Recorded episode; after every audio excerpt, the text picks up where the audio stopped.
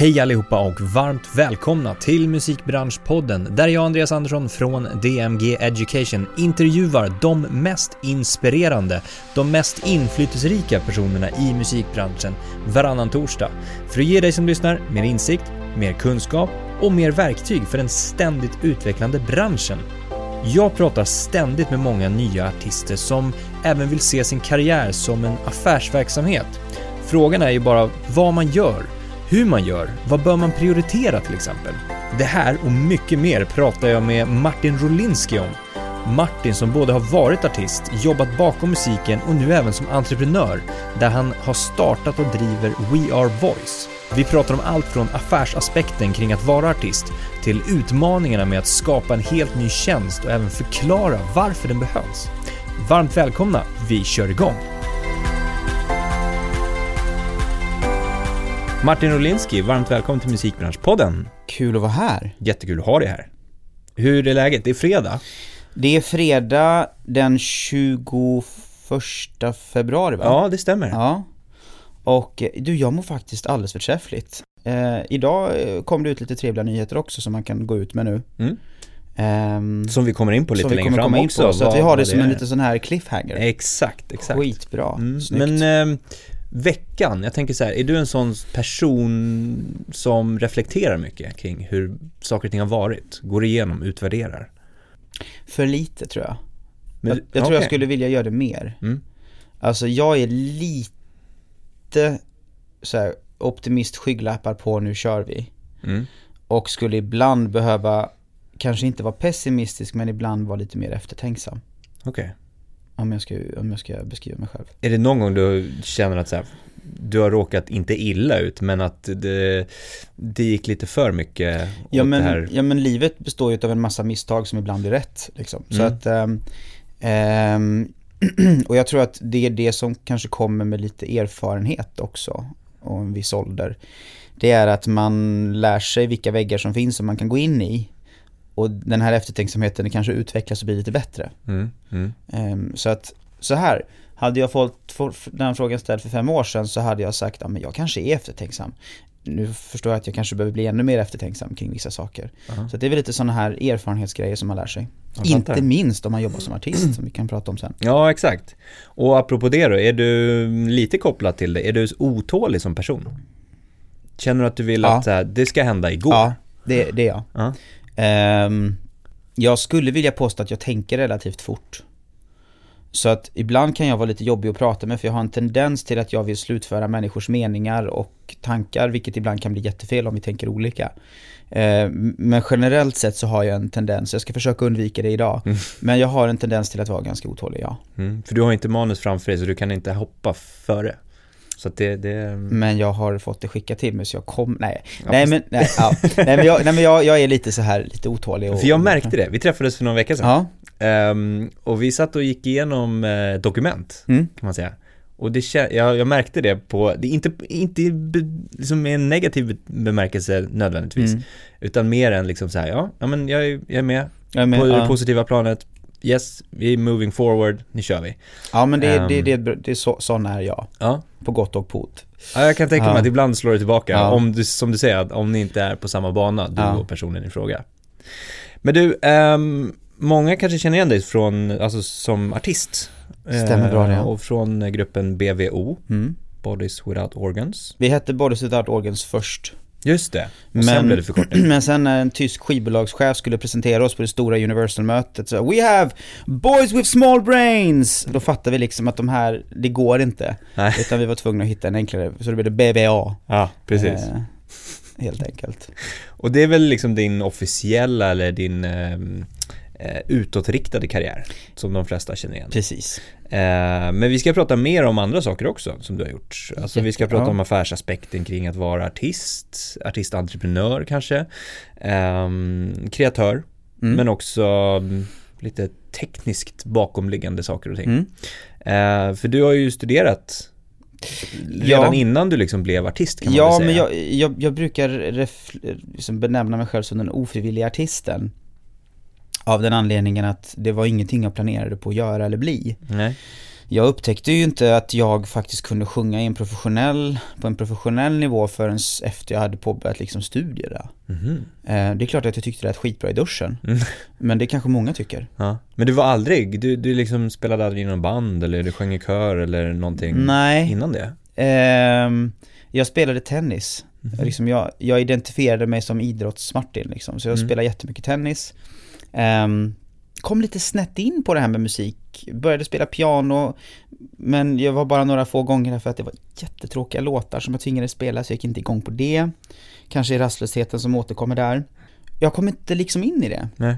Och det, det, det är ju någonting som jag idag inser att jag tycker är jättetråkigt. För att jag hade varit så otroligt mycket gladare idag om jag tidigare hade kommit i kontakt med kultur, Mm. med musik. Eh, och idag har jag fått väl en insikt om hur viktigt det är att, man, att barn faktiskt får möjlighet att få göra det. Just det. För du har ju lite en annan eh, resa. De flesta, om man liksom tittar på kreatörer, så Mm. har ju de börjat väldigt, väldigt tidigt. Man spelar Ja. ett instrument eller liknande eh, i skolan eller man Mm. repar med band och sådana saker. Och sen inser man att ah, men jag behöver någon bas och någon plugg, liksom Mm. plugga det och, och, och stå på ifall inte mitt artisteri Ja, precis. Du kommer ju från det andra Ja, hållet. för mig var det tvärtom. Jag började med basen. Ja, Eh, och ganska liksom avancerad bas. Ja, Tekniska nej- högskolan. Ja, men först så skulle jag bli så här tennisproffs, det sket sig. Ja. För att jag var bra, men jag var inte bra nog att kunna försörja mig på det. Så jag tackade nej till ett sånt där tennisstipendium i Texas, tror jag det var. Okej. Och eh, har då eh, en ingenjör till pappa och liksom och polska föräldrar och ska studera. Och det, så för mig kändes det självklart att jag skulle göra det, man ska ju bli vuxen och Mm. duktig. Mm. Eh, så då valde jag en utbildning på Chalmers som först var jättefel, jag valde den bara för att det var en cool zebra på omslaget, liksom, inte alls genomtänkt. Eh, bytte så småningom, men då var det liksom studierna som skulle bli. Det slutade med att eh, jag var tvungen att ta sabbatsår för jag ville byta och så ville jag faktiskt satsa på skådespeleri istället. Så jag ehm, skulle, hade liksom börjat planera att åka till London, bo med några polare och gå på skådespelarauditions där. Vilket låter helt bisarrt eftersom att jag hade inte gått någon skådespelarutbildning men jag tänkte bara jag kör. Var kom det ifrån då? Kom det från ingenstans? Nej Bara men jag, här- jag har alltid varit intresserad av teater, eh, jag är liksom kre- kreativ av naturen så jag har alltid varit intresserad av liksom skolteatrar, film och hela den här biten. Och ville bara testa, jag hade ju inga större ambitioner egentligen, men jag har ett sabbatsår, jag testar och kollar vad det blir liksom. Ehm, det resulterade i att dagen innan jag skulle köpa eller nej, några dagar innan jag skulle köpa biljett så ställde jag upp på ett, ett, ett, ett, hur ska man uttrycka det bättre än fyllevad? Om att jag skulle våga ställa upp i ett program som heter Popstars.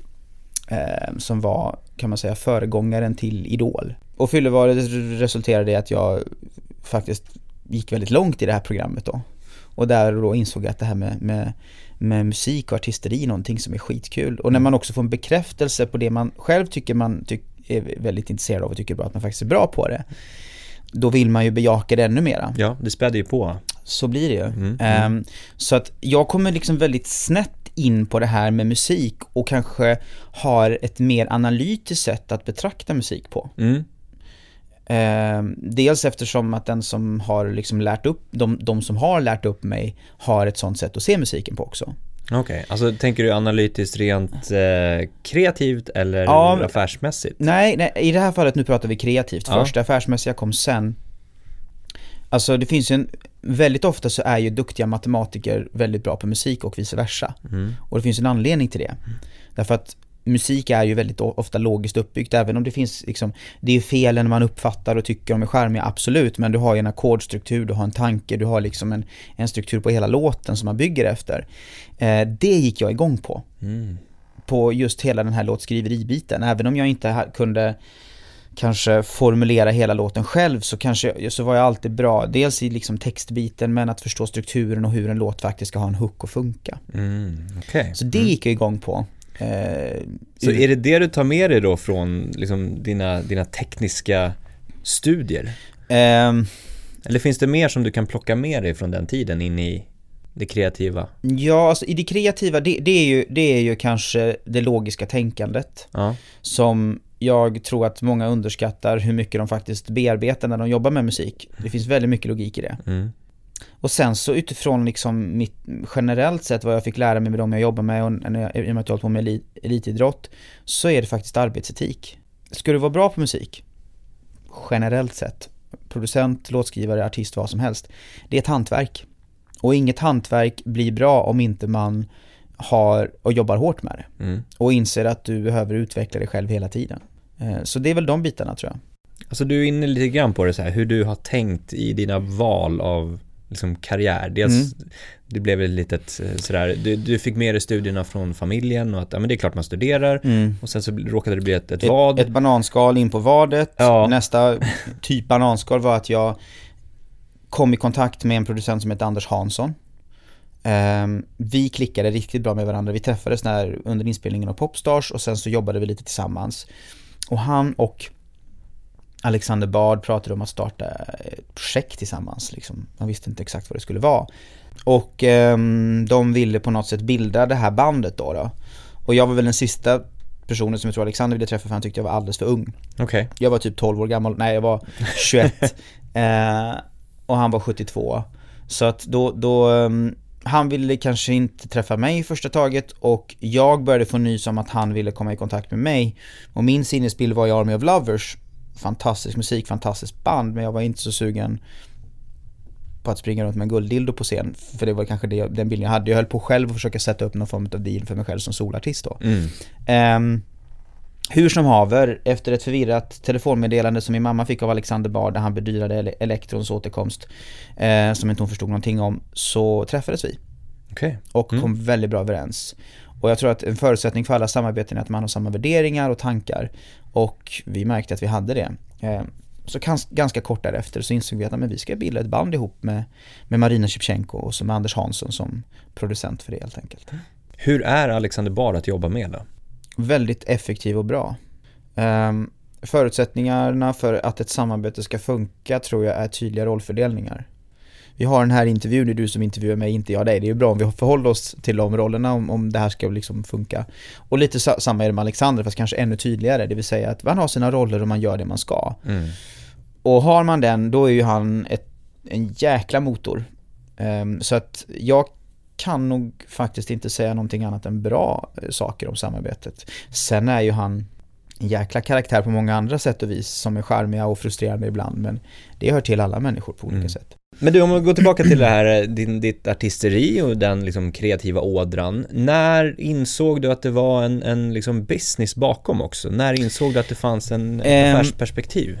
Dels så, så insåg jag och tittade på det hela tiden. Alltså, jag, jag, jag jobbade jag tycker det är viktigt när man är ung, eller hela tiden i, i livet, att man alltid försöker lära sig någonting. Mm. Det är väldigt viktigt att man inte tror att man kan allting. Du kanske kan framhäva det, men var ödmjuk inför att ta in information, vilket var det jag försökte göra. Så jag såg in väldigt mycket om hur musikbranschen funkar. Började se tendenser och vi hade också lite andra typer av bilar än artister hade med hur vi jobbar med digitalt och så vidare. Så det var liksom första steget i det. Ehm, sen så slutförde, jag, jag slutförde min utbildning parallellt med att vi höll på med BVO. Mm. Och eh, började intressera mig lite för systematiken kring hur jag såg att musikkonsumtionen måste förändras. Det vill säga att du måste, liksom, det här var under pirat, piratkopieringens högtid. Liksom hur vi måste gå från att musik är en entitet till att det är en tjänst och sådana här saker. Liksom. Jag tyckte det var fascinerande. Så jag blev headhuntad av Telia, Sonera som det hette då, eh, för att starta eh, den första abonnemangsbaserade musiktjänsten. Eh, vilket ju passade väl ihop för det var det mitt exjobb handlade om. Mm. Och det här var 28, 27 eller? Ja, 2007, 8, ja men typ årsskiftet 2007-2008 så började jag 2008. Mm. Mm. Så att vi släppte faktiskt tjänsten innan Spotify kom ut. Eh, men sen så förstod, nu pratar jag, med vi pratar jag inte om BVO nu utan nu Nej. pratar jag om, om eh, Telia. Eh, så då fick jag liksom vara med i hela den här förhandlingsbiten, förstå upphovsrätt, hur, hur, hur distributionen fungerar, hur, hur musikrättigheter och rapportering fungerar och så vidare. Och sen så satte vi, var jag med och satte ihop en deal mellan Telia och Spotify, vi var ju flera stycken som gjorde det. Så att där fick jag ju kanske en första insikt tillsammans med att jobba väldigt mycket med upphovsrättsfrågor mm. på en påverkansnivå och lobbynivå. Då fick jag verkligen det här helikopterperspektivet på musikbranschen. Från att vara artisten till att vara låtskrivaren, till att förstå hur management fungerar, till att förstå hur distribution och upphovsrätt fungerar. Mm. Eh, och det gav mig ett ganska intressant perspektiv på musikbranschen som fick mig att tycka att den var lite jobbig ur ett perspektiv. När man vet för mycket så tappar man lite intresse. Ja, jag tänkte precis fråga Ja. det. Vad, vad liksom, vad, fanns det någon, eh, någon insikt i när du lärde dig kring, ja men till exempel upphovsrätt och, och hela liksom distributionsdelen, att du kände att, aha, var det så det fungerade? Eller, oj, varför fungerar det så? Ja, snarare, okej det är hit vi är på väg. Okej. Det är så här Mm. det kommer bli. Rent liksom tekniskt Ja. utvecklingsmässigt. Tekniskt utvecklingsmässigt och hur folk kommer konsumera musik och vad konsekvenserna för artister kommer vara. Mhm, mm. Eh, så att jag kunde väl förutspå ganska tidigt vad konsekvenserna för aktörerna inom musikbranschen är nu, där vi har, alltså hur det har blivit nu och lite vad jag tror och ser att det kommer gå framåt. Eh, och att artistens roll kommer förändras väldigt mycket. På ett sätt som jag där då kanske inte känner mig sådär jättesugen på att, ja men fan, jag tror inte att det är det här jag vill göra just nu. Nej. Och inte för att det är någonting dåligt, det handlar bara om att man måste identifiera sig med vad man själv tycker är spännande och roligt och vad man vill göra och så. Så att det, det lärde jag mig ganska tidigt, att jag började se vart musikbranschen är på väg och liksom lite vid den här omvandlingen eller paradigmskiftet som den befinner sig fortfarande i, liksom vad det betyder för publishers och bolag och eh, management och live och artister och producenter och så vidare. Där det har skett en jättestor omvandling i det här som jag tycker är jättespännande Mm. eh, och där rollerna faktiskt fortfarande inte har riktigt satt sen. Mm. Nej, exakt. Utan det håller ju på att fortsätta utvecklas. Det gör det. Ehm, så att, så att det, först var det liksom en, en, en generell betraktande roll som jag såg i och med att jag både fick möjlighet att prata om politiker om upphovsrätt, prata med telcos om distribution och självklart satt i musikbranschen själv. Mm. Så det var väldigt intressant Mm. att få, få den insikten. Det jag tycker är intressant här och viktigt att nämna också är ju det här med streamingtjänsten till exempel. Mm. Och eh, affärer överlag eller affärsmodeller överlag Mm. att det inte alltid gäller att vara först. Du behöver inte vara först på det Nej, nej utan det du behöver vara, ha rätt timing. Ja det är... Bland ehm, annat. Ja, just, just i... Alltså generellt sett, när det gäller... Alltså om man tar ett steg tillbaka och pratar liksom musiktjänster och streamingtjänster, när vi pratar content-distribution kan man säga att liksom, det finns ju tre förutsättningar som är viktiga, som måste sam, liksom, gå ihop. Det ena är självklart liksom den faktiska sättet du distribuerar innehållet på och paketeringen med, med innehållet, alltså hur du, hur du säljer det. Det andra är kontakten och förmågan att komma åt innehållet. Mm. Och det tredje och den viktigaste som binder samman allt detta det är hur musikrättighetsupplägget fungerar kring det. Det vill säga vad betalar du för det, vem du betalar och hur, hur allt det fungerar. Ehm, och det som, när det gäller just i musikbranschen så var det ju en sak som fick det hela att tippa över. Och det är Money Talks. Mm. Därför att du hade en tjänst som kunde, som dels hade en bättre tjänst än vad de andra hade rent tekniskt men framförallt så kunde de erbjuda grejerna gratis. Mm. Och då blir det, då, då, då tar man en, och de gjorde det i perfekt läge. Mm. Därför att, nu går vi in, nu kanske vi slirar lite här men det var ju en jäkligt intressant tid eh, runt omkring när Spotify lanserades. Eh, därför att en jäkla fördel som de också fick mitt upp allt det här, det var ju faktiskt Ipred-diskussionen och eh, Pirate Bay-rättegången. Mm. Allting hände på en och samma gång. Man kunde ju se i, i, liksom, i trafiken på internet att samtidigt som de stängde ner Pirate Bay tillfälligt i alla fall och domen, domen kom, alltså då minskade ju hela internettrafiken med sådär 20-25%. Alltså man kunde se en jätteök, eller jättesänkning. Och för ett företag som Spotify som precis var på väg att försöka växa så var det ju, det bästa som kunde komma. Vad ska vi göra nu? Mm. Så det var en blandning av väldigt smarta människor, Mm. bra, bra, bra tankar kring investering och så lite flyt. Vad tycker du som, om du tar artisthatten på dig då i det här sammanhanget och, och tänker um, villkoren för artisterna i det skiftet så att säga? Ja, När man gick från det här liksom, det är ganska klassiskt att man pratar om att så här, men vi, vi tjänade ändå pengar på att sälja skivor Mm. och fick det och, och sen så helt plötsligt så får vi ingenting och, och jag, jag tror ju lite så här att man, man eh, det här som jag sa att jag lite förutspådde eller som jag hade teorier om Det var ju att man gravt underskattade hur mycket en relativt liten förändring i affärsmodell fullständigt förändrar villkoren för alla kreatörer. mm, Eh, vad det handlar om är att, enkelt uttryckt, 70, 80, 90-tal, alltså egentligen fram till streamingåldern, så förpackades musik i form av entiteter som var LP-skivor, CD-skivor, och så vidare, nedladdningar. Eh, vilket gjorde att du konsumerade väldigt mycket av din tid på en specifik akt. Eh, det betyder att när du köpte ett album med BVO eller med Thomas Ledin eller Lady Gaga eller vad det nu än må ha varit så hade du en viss budget på vad du la ner på musik och den, den så att säga fördelade du på x antal album. 1,5 album per, per invånare i Sverige per år ifall någon undrar. Vilket är mycket mindre än man tror. Um, och det intressanta med det då, det är ju att du självklart fick en helt annan relation till den akten. Du lärde känna alla låtar som, som Alanis Morissette hade på sin skiva. Du lärde känna henne. Mm. Och du framförallt lyssnade på låtar som du aldrig någonsin skulle ha ägnat en tanke åt om inte du hade haft albumet. Precis. Vad som har förändrats nu är att vi övergår till att artister och musik blir en commodity. Det vill säga, du du konsumerar spellistor. Och ofta så vet du inte ens hur artisten ser ut eller vad artisten heter till den här låten som du tycker är skitbra just nu. Exakt. Och det förändrar ju hela situationen för artistens roll därför att som artist blir du mer ett instrument är än en person som får uppmärksamheten. Och då har ju rollerna skiftats därför att förut om vi tar liksom 90-talet framförallt och en bit in på 2000-talet då fick ju nästan artisten en lite för stor uppmärksamhet skulle jag nästan vilja påstå.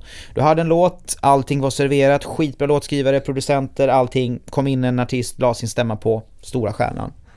Då har det nästan liksom vänts på det, nu överdriver jag lite, men bara så att man tar det till sin spets.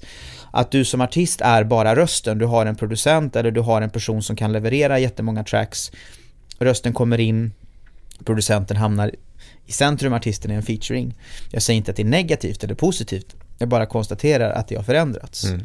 I många genrer. Det är, det är, inte nödvändigtvis inom alla delar. Alltså jag det, tänker mig hårdrock till exempel. Det är fortfarande ganska, att man känner känner bandet, man har ett, en, en, mm. en, stark koppling till bandet i fråga. Ja, men mycket riktigt, alltså det, det här skiljer sig från olika genrer. Om man tar genrer som, alltså hårdrocken till exempel ligger ju inte högt upp streamingmässigt. Nej.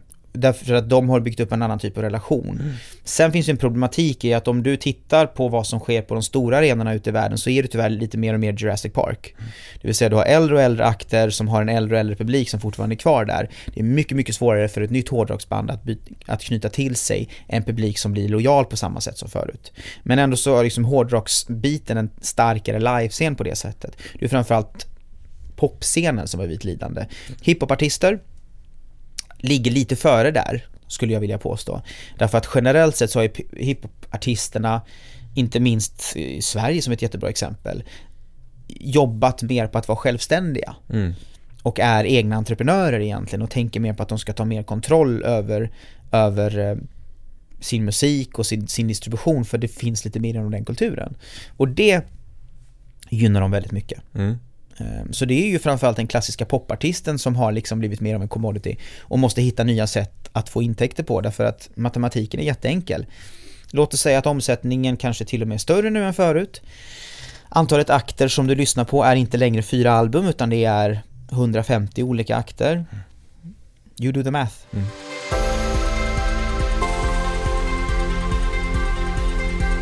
Det här med att, att du, du jobbade ju samtidigt som du var artist. Mm. Och att, att, hur är det att balansera ett sånt liv på något sätt? Att ha de två vitt skilda karriärerna?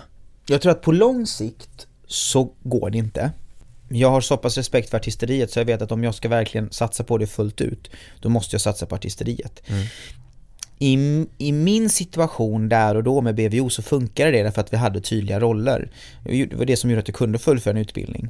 Och gjorde ibland hemtentor backstage inför en konsert och sådana här saker.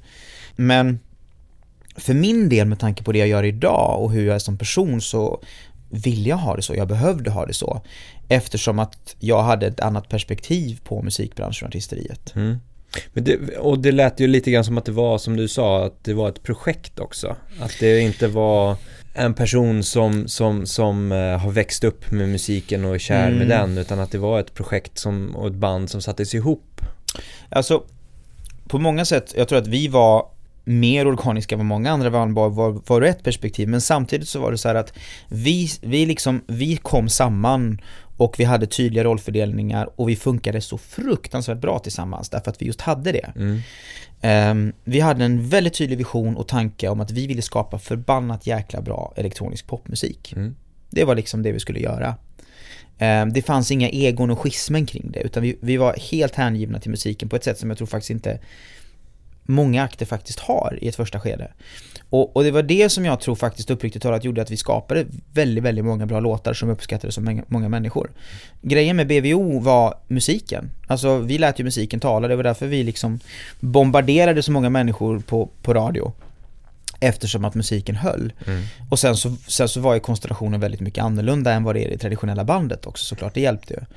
Eh, men, men vi var alla väldigt effektiva Eftersom att vi alla hade någonting vid sidan av också. Så mm. det kan ju funka, därför att krasst Betraktar du musikskapandet som ett jobb, du jobbar 9 till 5, du ska få gjort det här, då funkar det. Sen så är, har du kreativa själar som kanske inte funkar på det sättet. Nu råkade vi alla göra det. Mm. Maria drev sitt konstgalleri, jag pluggade, Alexander gjorde allt annat Alexander gör.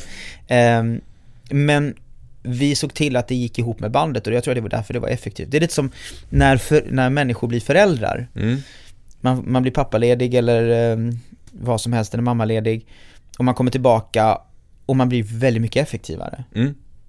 Jag tror att vi hade lite samma sak där, förutom att våra barn råkade vara våra andra jobb då. Just det. Vad, kan man likna det med ett företag? Alltså, eh, jo, i och med att ni hade olika roller, ni hade ja. en bra rollfördelning, ni, hade, ni jobbade ja, men, effektivt. Ja, men jag, jag, tror så här, ärligt talat, eh, är du artist eller kreatör, då är du en företagare om du ska försörja dig på det. Mm. Och du måste ha den inställningen om du ska funka långsiktigt och du inte ska må väldigt dåligt över det.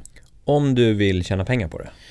Självklart. Mm. Alltså, och det är ju egentligen inom den kontexten jag pratar om det. Mm. Alltså, ja. Vill du kunna försörja dig på din, din, din, det, det du kreerar så, måste, så är det den inställning vi pratar om. Vad skulle du vilja skicka med till inte nödvändigtvis unga kreatörer och artister, mm. men de som skulle vilja, de som är på gång att skapa sig en liksom businesskarriär av sitt kreerande. Um, utifrån den tiden som du pratar mm. om nu med BVO till exempel. Vad skulle du vilja skicka vidare och, och säga så här, men tänk på det här. Våga begränsa dig. Um, det finns ett talesätt som jag tycker är väldigt bra om man tar artisteri. En bra artist vet vad hon eller han är väldigt bra på. En riktigt bra artist vet vad hon eller han inte är bra på. Alltså, du, du måste bestämma dig för vem du är, vad du ska göra. Är jag artist? Är jag låtskrivare? Är jag producent? För ett generellt problem som ofta dyker upp innan man hittar sig själv och blir lite eftertänksam, det är ju liksom, jag kan sjunga allt, jag kan göra allt, strålande. Men om du ska bli riktigt bra på någonting, då måste du hitta någonting som utmärker dig. Du måste hitta ditt uttryckssätt, du måste hitta din genre och så vidare. Det, det är ju till och med, om man tar liksom artister som är förbannat bra vokalister, får ju oftast det problemet. Mm. Hon kan sjunga allt, han kan sjunga allt. Ja, men nu om du ska liksom försörja dig på din kreation, då ska du skapa musik som berör människor, som vill att de vill lyssna just på dig. Och då måste det vara någonting som utmärker dig själv. Och det kan till och med vara så trist att du måste ägna några år åt att begränsa dig och göra saker som du kan göra väldigt bra. Du kan göra de här andra sakerna, ja, men du måste tänka ur åhörarens perspektiv. Mm. Eh, det är faktiskt någonting som är jättesvårt för en kreativ själ som vill göra allting. Hur tar man reda på det då? Alltså vad man eh, ska foka på? Ja, alltså eh, det finns praktiska saker i en produktionssituation, begränsa dig, mm. ta bort instrument, Alltså det är det klassiska, alla, liksom, när du sitter med produktion du lägger på en jäkla massa saker och sluttouchen är att du börjar ta bort saker liksom, och så mm. blir det bättre och tydligare. Det är ju liksom sån här uppenbar sak. Men samma sak går igenom på allt annat också. Ja, du kan sjunga country, skitbra, ska du behöva göra det för det? Nej, vad är det du är optimal på? Jo, men jag, jag kan sjunga rock, ja, men det som är unikt med mig är att jag kanske har en popröst som är ganska liksom glasklar och går att lägga dubbar på, då kanske det är det jag ska göra. Sen om jag vill ställa mig på en scen och göra någonting annat någon annan gång, fine. Men att man bestämmer sig lite för vad man faktiskt är riktigt bra på. Mm. Och våga lägga tiden på det då kanske? Ja. Att lägga ett par, tre, fyra år på det. Ja. För att bli ännu bättre, som du var inne på, att ja. fortsätta utvecklas också. För att framförallt i den här tiden, där det är så lätt att släppa musik och mm. det är så lätt att göra musik som funkar och håller. Så är, så är ju det här nålsögat i vad som gör att utmärka dig själv, den är sjukt jäkla tunn. Även om du har ett tv-format bakom dig. Mm. Och, och för att du ska utmärka dig på lång sikt så, så gäller det att du är väldigt tydlig med vem du är och vem du inte är. Mm. Det är ju faktiskt det bästa rådet som, som jag kan ge till alla, därför att det blir väldigt mycket enklare att jobba då. Mm. Eh, jag menar alla som sitter där och, och skriver låtar och sjunger in och liksom vill utmärka sig. Det, det här är liksom, det, det, här är ju det stora, den stora frågeställningen alla kreatörer ställer sig. Jag menar, är du en duktig kreatör, men du kan skriva hur många låtar som helst och visst, fine, du, kan, du, du, du är så pass bred och du kan liksom pitcha in låtar liksom på späck och, och så vidare, fine, men, men jag tror att liksom ska du utmärka dig själv i alla fall initialt i din karriär så är just den här begränsningen otroligt viktig. Mm. Har du lämnat artisteriet helt själv, alltså helt och hållet själv nu? Eh, tills vidare får ju nästan svaret på den frågan vara ja. Mm. Eh, jag hinner ju inte jag hinner ju inte liksom vara artisten Martin Rulinski nu. Utan för mig har det varit en, en lång resa med både personliga saker och annat som har hänt i livet som har liksom satt mig där jag är. Där jag idag tycker att jag gör någonting som sammanfattar mig själv och vad jag brinner för på ett väldigt tydligt och bra sätt. Mm. Så att eh, nu är jag väl mer av en entreprenör som förstår kreatörernas situation, så kan vi säga. Precis, som vi kommer in på sen. Det, du eh, har ju familj. Mm. Hur var det att balansera familj och en artistkarriär, plugg eh, ja. och, och liksom det här affärsmässiga, Telia? Ja, alltså det där är en bra fråga därför att på ett sätt vis har det ju inte gått. Um, och det har varit medvetet. Alltså, um, jag träffade min fru typ i samband med att BVO startade ungefär. Det var lite så här, vi träffades ungefär samtidigt som bandet startade. Ja ah, okej, okay, vem är du? Ja, Martin, hej Katina. Ja, eh, ett band, vad heter det? Boris och Organs? Va? Vad är det för jävla konstigt namn? Um, men i alla fall, um, det var ju någonstans faktiskt i samband med att, jag, jag, jag tror att man vill saker omedvetet också. Uh, och jag kom ju ganska fram, snart fram till slutsatsen att jag vill ha en familj, jag vill ha det här sköna, trygga jobbet, jag är inte så jäkla sugen på att vara ute på turné hela tiden. Så det blev liksom en naturlig utveckling i att BVO ungefär la ner samtidigt som vi fick vårt första barn. Mm. Um, det var ju inte på grund av det utan det var liksom en mer naturlig progression på hur det skedde. Så att idag är jag väldigt väldigt trygg och glad över den livssituation jag har med en underbar familj med två döttrar. Där man ibland ställer sig på en scen men när man inte är ute och åker på turné, det, det är jag inte sugen på att göra. Nej, jag förstår. Och som du sa, du har ändå haft tuffa perioder i livet också. Ja, nej men... Eh, 2014 Precis. Hände men, väl det som ingen vill att nej, ska hända. Nej men exakt, jag har en, en eh, min, min ena dotter hon, hon har en hjärntumör. Och det har gått väldigt bra. Eh, vi har fått, fått en fantastisk vård eh, som, sett, som har satt oss i ett läge där hon är, eh, kan man säga, frisk idag. Eh, men det har varit en eh, period som får en att inse vad som är viktigt i livet. Mm. Men du har varit ganska öppen med det också? Alltså både ja och nej. Eh, det blir svårt att inte prata om det när man undrar vart tog det vägen, vad har hänt liksom. Och samtidigt är det ingenting jag kanske går för djupt in på men Nej. jag tycker samtidigt att det är ju ingenting som jag försöker dölja och vi är öppna med det liksom. Mm, mm. Och det här är en folksjukdom som alla känner till och jag tycker inte man ska förneka om ens nära och kära har drabbats av det utan det är viktigt att vara öppen om det. Mm. Känner du ändå att i all liksom jobbighet eh, kring det, att du har kunnat gå ut mer stärkt ifrån det? Jag tror att alla utmaningar som du som familj och individ ställs inför ger dig insikter som, som, som utvecklar dig som person. Mm. Finns det någonting du plockar med dig specifikt från den? Ja, eh, specifikt är det att man ska eh, våga göra det man brinner för. Mm. Skit i vad andra tycker. Mm. Du lever bara en gång, livet är förgängligt. Och eh, det, det, det, ledde mig någonstans till att jag vågade satsa på det jag gör idag Trots att eh, man logiskt sett inte borde gjort det eftersom att vissa praktiska saker inte var på plats Bara, nu kör vi för fan mm. Så att det, det, är väl kanske lite det eh, Att man ska Det här gäller ju inte bara artister, det gäller, gäller alla, alla människor Jag menar Ärligt talat Praktiskt sett så kommer saker och ting nästan alltid lösa sig Prioritera och göra det du brinner för och tycker är kul mm. och vara lycklig mm. Eh, tänk inte på att, alltså visst, du måste kunna betala hyra, du måste få saker och ting att gå ihop, men mm, våga chansa och i värsta fall så, får du, så har du i alla fall testat någonting och det har inte funkat och så går du vidare och gör någonting annat.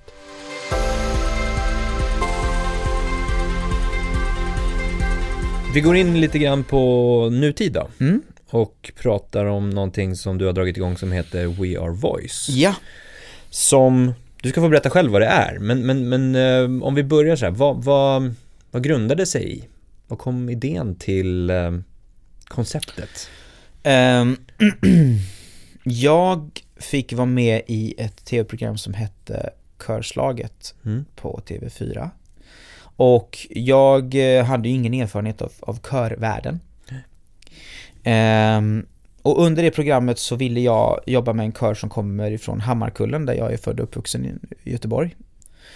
Eh, och det var väldigt speciella omständigheter som vi kan ta en längre diskussion om, men för att sammanfatta vad jag någonstans tog med mig av det, det var att jag jobbade med människor där många av dem inte hade sjungit så mycket i kör och det jag fascinerades av var hur människor påverkades av att sjunga i kör. Folk inledde nya förhållanden, nya jobb, utbildningar och- jag blev väldigt fascinerad av företeelsen just kör, kör. Mm. Körsång i viss mån såklart, men jag har ju alltid jobbat med musik på ett professionellt sätt, där det handlar om att göra hits och släppa musiken. Men jag hade aldrig kanske betraktat musiken ur där människor bara vill uttrycka sig genom musik och hur bra man mår av det. Och där körsången kanske är det starkaste exemplet på det, eftersom att du har en grupp individer som tillsammans blir en musikalisk enhet. Mm. Och öppnar upp sig, mår bättre och sen så går de hem och kommer tillbaka. Och då har ju nästan en miljon människor i Sverige som gör det idag. Varför det? Mm. Jo, därför att det är mål som mår bättre. Vi är över 40 miljoner i Europa som håller på med det och då pratar vi bara om människor som är registrerade. Ehm, Så det fascinerade mig. Vilket sen föranledde till att jag kom i kontakt med Fredrik Berglund och Simon Ljungman som är två duktiga musiker, pedagoger, körledare. Ehm, Och vi ville skapa en körkonsert. Mm. Ehm, därför att vi ville det. Ehm, i, i, på ett, arena, I ett arenaformat där människor från hela Sverige kunde samlas och, och sjunga fyrstämmigt tillsammans. Mm. Och inte i form av att eh, en kör står på scenen och Mm. sjunger, utan det är faktiskt hela publiken som är Exakt, kören. exakt. Mm. Arenan blir kören, det, är- Mm. det är de som är den största akten. Sen hade vi gästartister med Mm.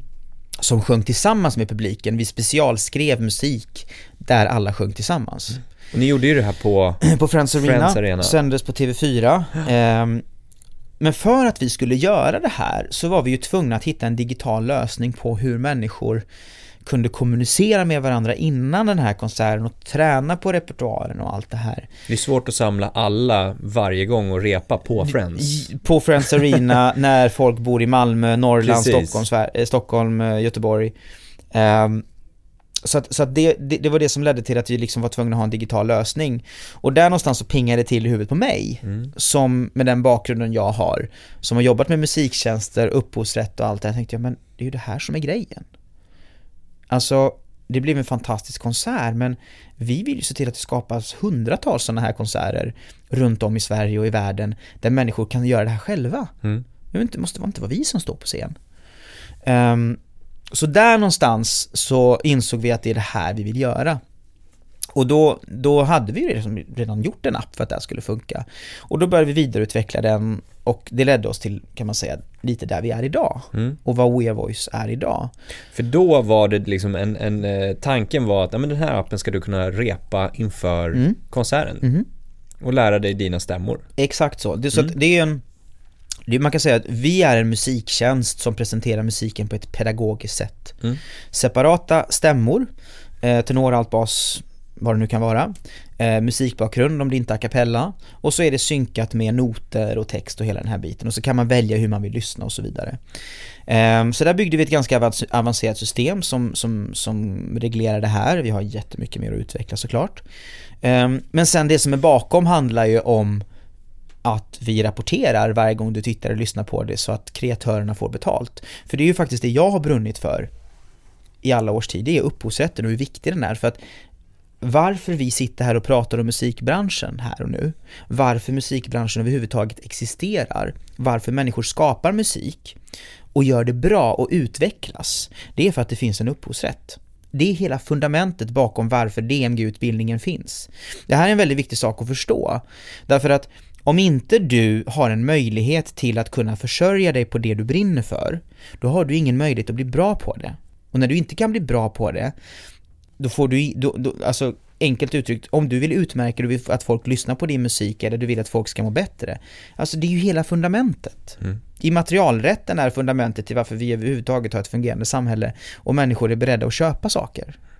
Och det någonstans är ju grunden också för oss, det är ju kombinationen av att leverera musik för människor på ett sätt så att de kan öva hemma, öva när de repeterar, över inför en konsert, vare sig det är en kör, vare sig det är en skolklass, för där behöver man också få tag på musiken, eller om det är ett band.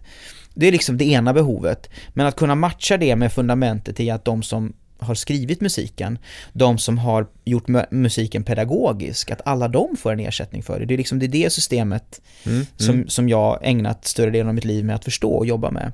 Och det är det We Are Voice är. Och hur då rent tekniskt går det till att, eh, hur, hur får de betalt? Jo, um, om, man, om man jämför det här med Spotify, som alla kan på något sätt relatera till. Uh, Spotify jobbar egentligen med ett masterspår jag gör en låt, jag laddar upp den i Spotify eller mitt skivbolag gör det eller hur det nu funkar. Människor lyssnar på det och varje gång man lyssnar på det så registreras det och så får man en ersättning baserat på användandet. Det hänger alla med på. Och vi gör precis samma sak. Skillnaden är att vi har en liten större komplexitet för vad vi jobbar med det är ju att vi tar den här låten som heter Yesterday med Beatles till exempel och vi gör kanske ett körarrangemang för det för att det är en kör som vill ha det. Ja, men då behöver de få körarrangemanget med ljudfilerna inspelade med noterna. Eller så är det en ren plankning på Yesterday för att jag vill lära mig hur basgången går och jag vill ta John Lennons andra stämma på den, eller om det nu finns en, ja, ni förstår mm, vad jag menar. Mm. Um, så att det är ett, ett pedagogiskt sätt att ta fram musiken då, då. Och då måste vi hantera både rättigheterna för det ljudliga, rättigheterna för noterna och rättigheterna för de som levererar musiken på ett pedagogiskt sätt, vare sig det är en, det är en notutgivare, en musiklärare eller originalartisten själv. Och det här har ju inte funnits och det är faktiskt det som oftast är problematiken i musikbranschen. Det är ju att när vi digitaliserar musiken och hur vi distribuerar den så hänger oftast inte musikrättighetshanteringen med. Och det är det vi har ägnat två års tid åt att bygga tillsammans med att vi har gjort alla avtalen med de här stora majorförlagen och så vidare. Mm. Så det som jag tycker är sjukt kul och som jag så här vill bara få ut, det är så här att nu kan, det här är ju jobb kvar, men nu kan liksom en skolklass, en kommun, en kör för ett jäkligt rimligt pris eller genom en licens få access till en växande katalog med pedagogiskt musikmaterial. Det har inte hänt förut.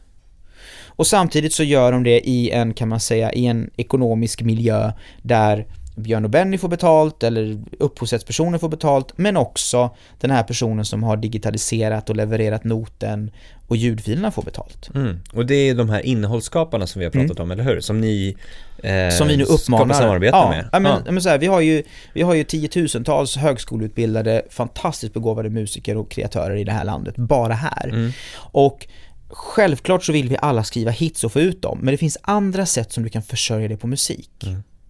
Eh, som gör att du fortfarande kan behålla upphovsrätten för din musik. Och det som är så, det som är så både spännande och sorgligt samtidigt faktiskt, det är ju att du har ju kyrkomusiker, du har ju artister, du har ju musikpedagoger, musiklärare som i alla års tid har varit tvungna att skapa sitt egna, egna material. Och det här materialet samlar damm på en hårddisk om nu man kan samla damm på en hårddisk. Men det finns ju inget sätt att få ut det därför att man kan inte säkra rättigheter, man kan inte få ut det. Nu kan de bara ladda upp det och få, du märker att jag brinner för det här. Liksom. Ja, verkligen. Eh, de kan ladda upp det, de kan, de, och, och, så kan det här nås ut till alla skolor och alla körer. Mm. Och så får de en royaltyersättning för det. Så vi skapar ju liksom en helt ny grupp med kreatörer som redan finns där, som nu kan få ersättning för någonting de har gjort i alla års tid och inte kunnat få ersättning för. Mm. Samtidigt som musikförlagen tycker det här är skitbra, därför att de får en helt ny inkomstkälla mm. som de inte har fått förut. Mm. Så att det är liksom ett win-win-win kan man säga. Och det är därför jag tycker att det här är det viktigaste jag gjort i mitt liv och det är det här jag kommer ägna en stor del av mitt liv av och så känner vi alla på, på We Voice. Att mm. det här är liksom, det är ju nästa steg i digitaliseringen. Vi pratade förut konsekvenserna av vad Spotify har medfurit till, med, med inneburit för musikbranschen. Mm jag har ju sett den resan nästan inifrån. Och för mig blir ju det här väldigt spännande för jag ser vad det här blir för konsekvenser för alltså skolor. Mm. att elever Exakt. kan få tag på musik i rätt tonart för dem så vi inte förstör rösterna på sjuåringar som vi har gjort i alla års tid. Um, så att vi kan få ut det här till en kör så att man, så att man kan välja och vraka mellan musik och lära sig nya musikgenrer så att körsång blir ännu roligare och blir ännu mer relevant kanske för en yngre målgrupp som nu faktiskt man minskar lite intresset för. Mm. Så det tycker jag är, eh, är jäkligt spännande och är väldigt glad att vi nu har möjligheter att kunna ta det ett steg till faktiskt. Precis, och det är väl egentligen som du sa, nu som ni kommer börja köra igång ännu hårdare? Ja, men alltså vi har ju varit i liksom ett läge där vi har byggt grunderna och försökt få ut det. Vi har typ 15 000 användare redan i Sverige, vilket är jättekul. Men nu har vi ju Eh, två, eh, en investerare, vi har fått Bonnier som, som går in i företaget, vilket vi tycker är fantastiskt kul, att de har e, liksom förstått hur viktigt det här är. Och lite andra investerare också som har gått in i det här som vi tycker är jättekul. Så nu får vi ju lite uppbackning och möjlighet till att kunna göra det här lanserbart för andra länder. och att vi också får resurser nu i att faktiskt kunna nå ut och få in alla de här innehållsleverantörerna, kallar vi det, men kreatörer. Mm, mm och kunna ta det här till nästa steg. Så det är det vi, vi nu liksom kavlar upp ärmarna och ser fram emot att göra under det här året. Kul! Jag tänker så här, eh, vilka utmaningar, när man skapar någonting nytt som det här faktiskt mm. är, mm. så eh, finns det ju ganska mycket utmaningar. Oh ja. Och jag kan tänka mig att, att ni som har skapat det ser värdet väldigt, väldigt solklart i det och vad det är för någonting. Mm. Vad är utmaningen att förklara för någon helt ny kring varför ska det här finnas? Alltså det här är en jätte, jättebra fråga Andreas. Därför att vi har ju levt och jobbat med det här under en ganska lång tid, så för oss är det självklart. Exakt. Och när man har en sån här typ av idé, den, den är ju ganska komplex. Alltså lösningen som vi har gjort har ingen annan gjort därför att det är ganska komplext att förstå. Mm. Och att i en mening förklara det för folk är ju väldigt svårt. Mm. Um, jag skulle väl vilja säga så här att det här finns ju inte alltså det här har ju inte funnits fram tills idag. Att ha en möjlighet för en körsångare att få tusentals körarrangemang levererade på det här sättet, det har inte funnits i begreppsvärlden att det ens kan existera. Mm. Att för en kommun eller, en, eller Svenska kyrkan att veta att här kan vi ha alla sal salmer, all musik digitalt, alla får det, vi kan ha en kommunikationsplattform. Det har inte funnits i begreppsvärlden.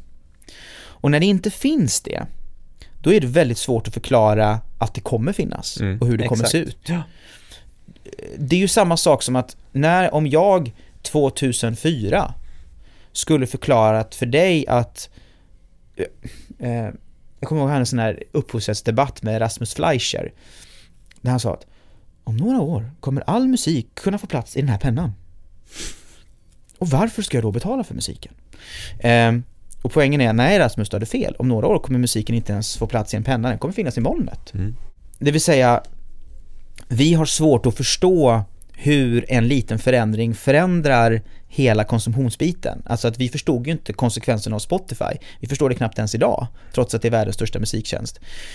Och att utifrån det perspektivet för oss kunna förklara vad det här kan innebära blir ju jättesvårt. Mm, mm. Men det jag tror någonstans det är också att vi måste försöka förklara det för varje enskild grupp vad det här innebär för dem. Exakt. Det vill säga, om vi tar första gruppen, innehållsleverantörerna, det är liksom att för en arrangör som tillbringat så många år med att skapa musik och material som de inte ens förstått att, de, att det finns ett värde i. Att försöka förklara för dem att, men du, här har du faktiskt ett ställe du kan få ett värde för det och fortfarande äga materialet. Det är ju en utmaning. Och sen parallellt med det här att förklara för skolor mm. att ni vet väl om att ni egentligen inte för det, alltså ni har ni, era barnen i skolan får ju inte tag på musiken på ett digitalt och bra sätt idag därför att ni inte har möjligheter till det. Det ni har är typ YouTube mm. eller Spotify och det är inte ett fungerande system. Ja men det är ju ganska abstrakt att förklara det. Mm. Ja men du är inne på det för att Förklarar du för djupt för någon grupp så blir det för komplicerat och de ja. stänger av och inte ja. lyssnar. Förklarar du för grunt och sammanfattat för en annan grupp Exakt. som egentligen behöver det djupa Exakt. så förstår de inte varför det egentligen mm. ska finnas heller. Mm. Mm. Det måste ju vara jätteutmaningar kring det. Ja men alltså det är ju det och det som är, det som är grejen med de liksom, spännande digitala lösningarna det är att den har en, är, är att de ska föra samman olika grupper och skapa win-win. Mm. Och det är ju det vi försöker göra, men problemet blir att i ett första skede så blir det väldigt svårt att kommunicera någonting när du har olika grupper som vinner olika saker på det. Mm, mm. Men eh, rent liksom nu, hur, eh, hur har det gått då att förklara det här? Hur känns det som att det mottas? Um, när man får tiden att kunna förklara för det, då får man ju de här ögonen, för då mm. förstår man vad vad konsekvenserna av det här faktiskt innebär.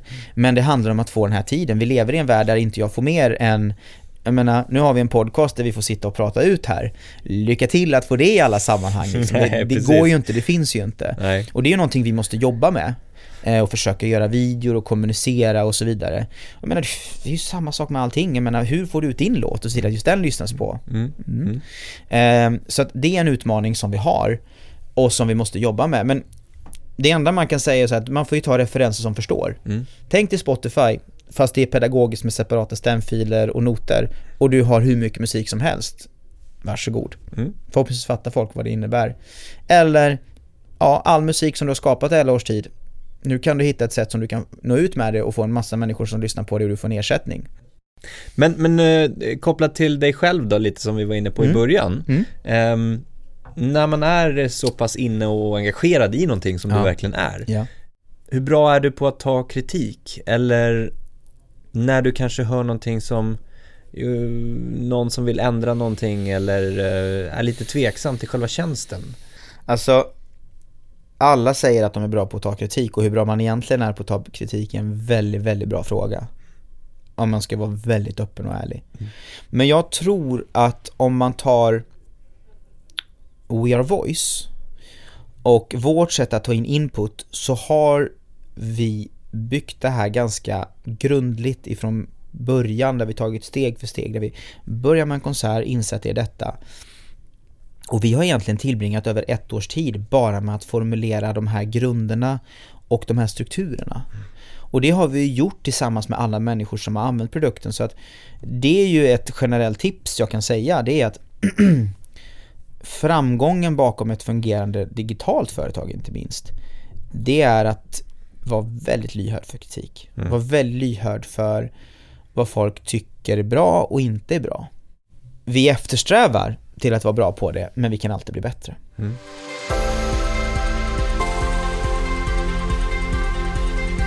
Vi hoppar tillbaka lite grann mm. till affärsaspekten Eh, och eh, liksom musikbranschen överlag och kanske mm. kreatörer överlag. Mm.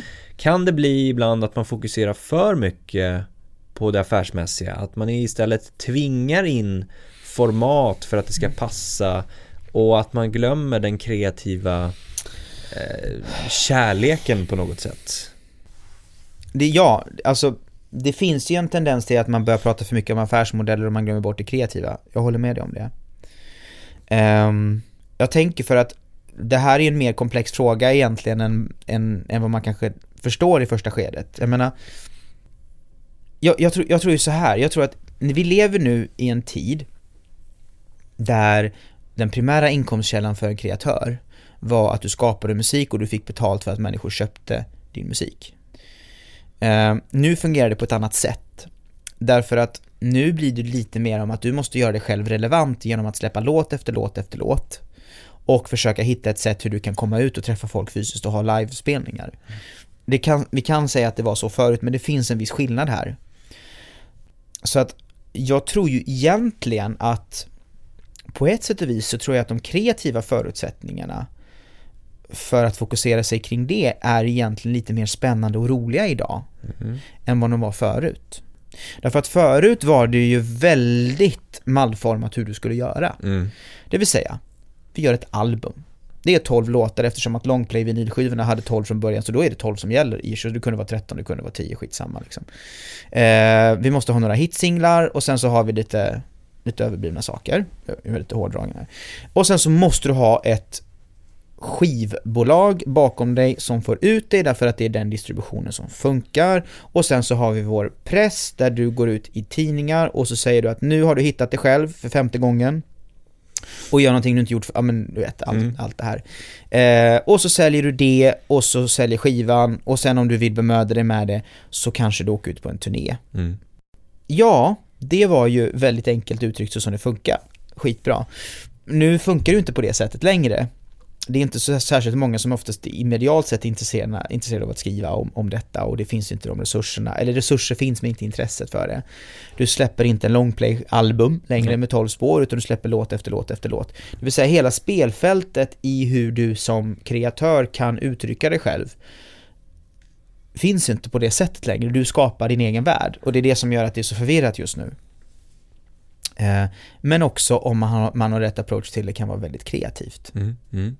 Så jag skulle snarare vilja säga att vi lever i en värld där man pratar väldigt mycket om affärsmodeller eftersom att man inte har hittat den.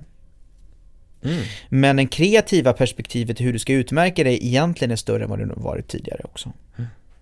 Anser du att musikbranschen är rättvis mot de artister, eller ja, kreatörer kan vi sammanfatta det med också, som finns idag?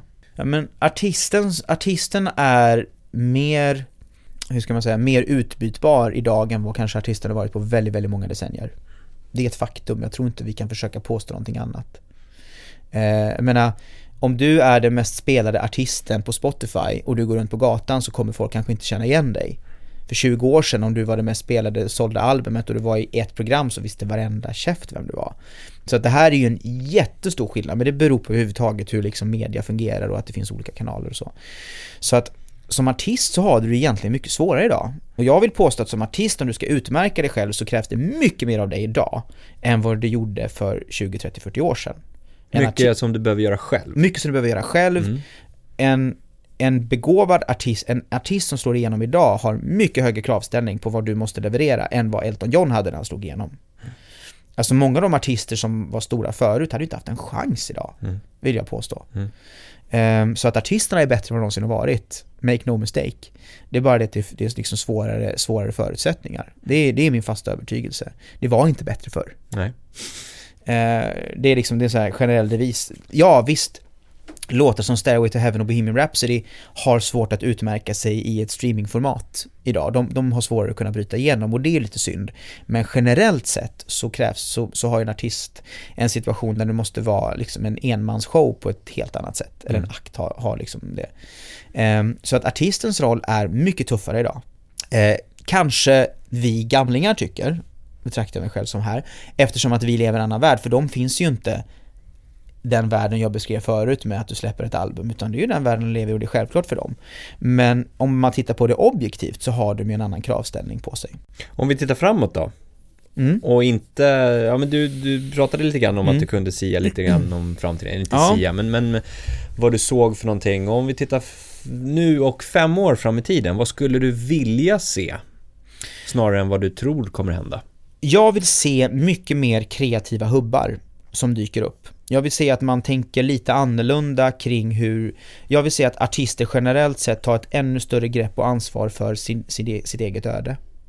Och att de går ihop i kreativa hubbar med människor som jobbar både audiovisuellt, visuellt och audiellt tillsammans i hur de ska utmärka sig själva och synas. Och att man ska inse att det finns väldigt många fler kanaler och plattformar där man kan utmärka sig och där man verkligen fokuserar på det. För att vi är idag i ett läge där vi har digitaliserat, vi har gått till streaming men lik förbannat så blir det lite, lite samma typ av same, same but same. Mm. Det vill säga, det är spellistorna som styr. Eh, det finns en tendens till att liksom, de majorbolagen som får bästa audiens hos Spotify och ser till att de kommer in på rätt spellistor är de som liksom, det är där det råder. Och så ska det ju inte bli liksom. Det får inte bli så att det är det här som gäller, utan jag tror väldigt mycket mer på att hitta kreativa sätt för kreativa grupper av producenter, musiker, artister att utmärka sig själva. Mm. Eh, man ska utmana lite musikstrukturen idag så att det inte bara, jag menar, det, man måste ju komma ihåg att du som artist eh, kan inte liksom förvänta dig att musikbolaget ska leverera allting för dig. Och ärligt talat, det är inte musikbolagets fel eller ansvar att behöva göra det. De ska se till att deras bolag funkar bra. Nu är jag lite hård här, men de har sin, backlog, liksom sin backkatalog, den genererar pengar, de har sin affärsmodell, respektera det. Eller respektera det, förstå det. Eh, och som artist inse liksom att ja, men vi, må, vi, vi har en större möjlighet idag att ta tag i vårt öde än vad vi kunnat göra förut. Och sen så man åter, åter liksom man knyter till vad det betyder affärsmodellsmässigt, för det är faktiskt relevant så är det så här att det kommer vara så här. Musiken kommer vara en kran som du stänger av eller sätter på. Och sen så måste du se vad du har för affärsmöjligheter utöver det. Och där vill jag säga så här att, men okej, distributionsmässigt så kommer det vara mer eller mindre som det är. Eh, livemässigt så kommer livescenen bli mer och mer fylld eftersom att fler och fler artister måste ge sig ut för att få det att gå ihop. Men då finns det en till sak som man glömmer bort och det är upphovsrätten. Det vill säga, glöm inte bort de potentiella värden som din musik som du skapar faktiskt har för dig. Och självklart så talar jag egen sak om jag tar We Are Voice som, ett, som faktiskt är ett bra exempel. Därför att du måste förstå i vilka sammanhang din musik kan skapa ett värde för dig och för världen. Mm. Visst, du har filmer, du har liksom den förlagsverksamheten. Men du har till exempel säkert kanske en 500 miljoner människor i världen som vill uttrycka sig genom musik själva, uttrycka sig genom din musik. Och då är vi en kanal för det, där du kan få ut din musik och du kan ha en upphovsrätt för det. Eller att du själv skapar musik i andra sammanhang. Så jag tror att man måste, man måste se lite grann att musik inte längre bara är du går in, du skapar en hit, utan det finns fler uttryckssätt med människor som vill uttrycka sig genom musik, med människor som vill få tag på musik på olika sätt, eh, kon kommunicera genom musik. Och där är upphovsrätten hela fundamentet för det. Så att jag tror att man måste komma ifrån det här klassiska sättet med att du har en tjänst, vi har spellistor och jag lyssnar på musik. Tänk bredare om vad musik är. Mm. Det är upplevelse, det är uttryck, det är intryck. Nu låter jag väldigt flummig, men jag tror du förstår lite vart jag är ute efter. Att jag tror att man måste se en större perspektiv på vad du kan göra. Mm. Intressant.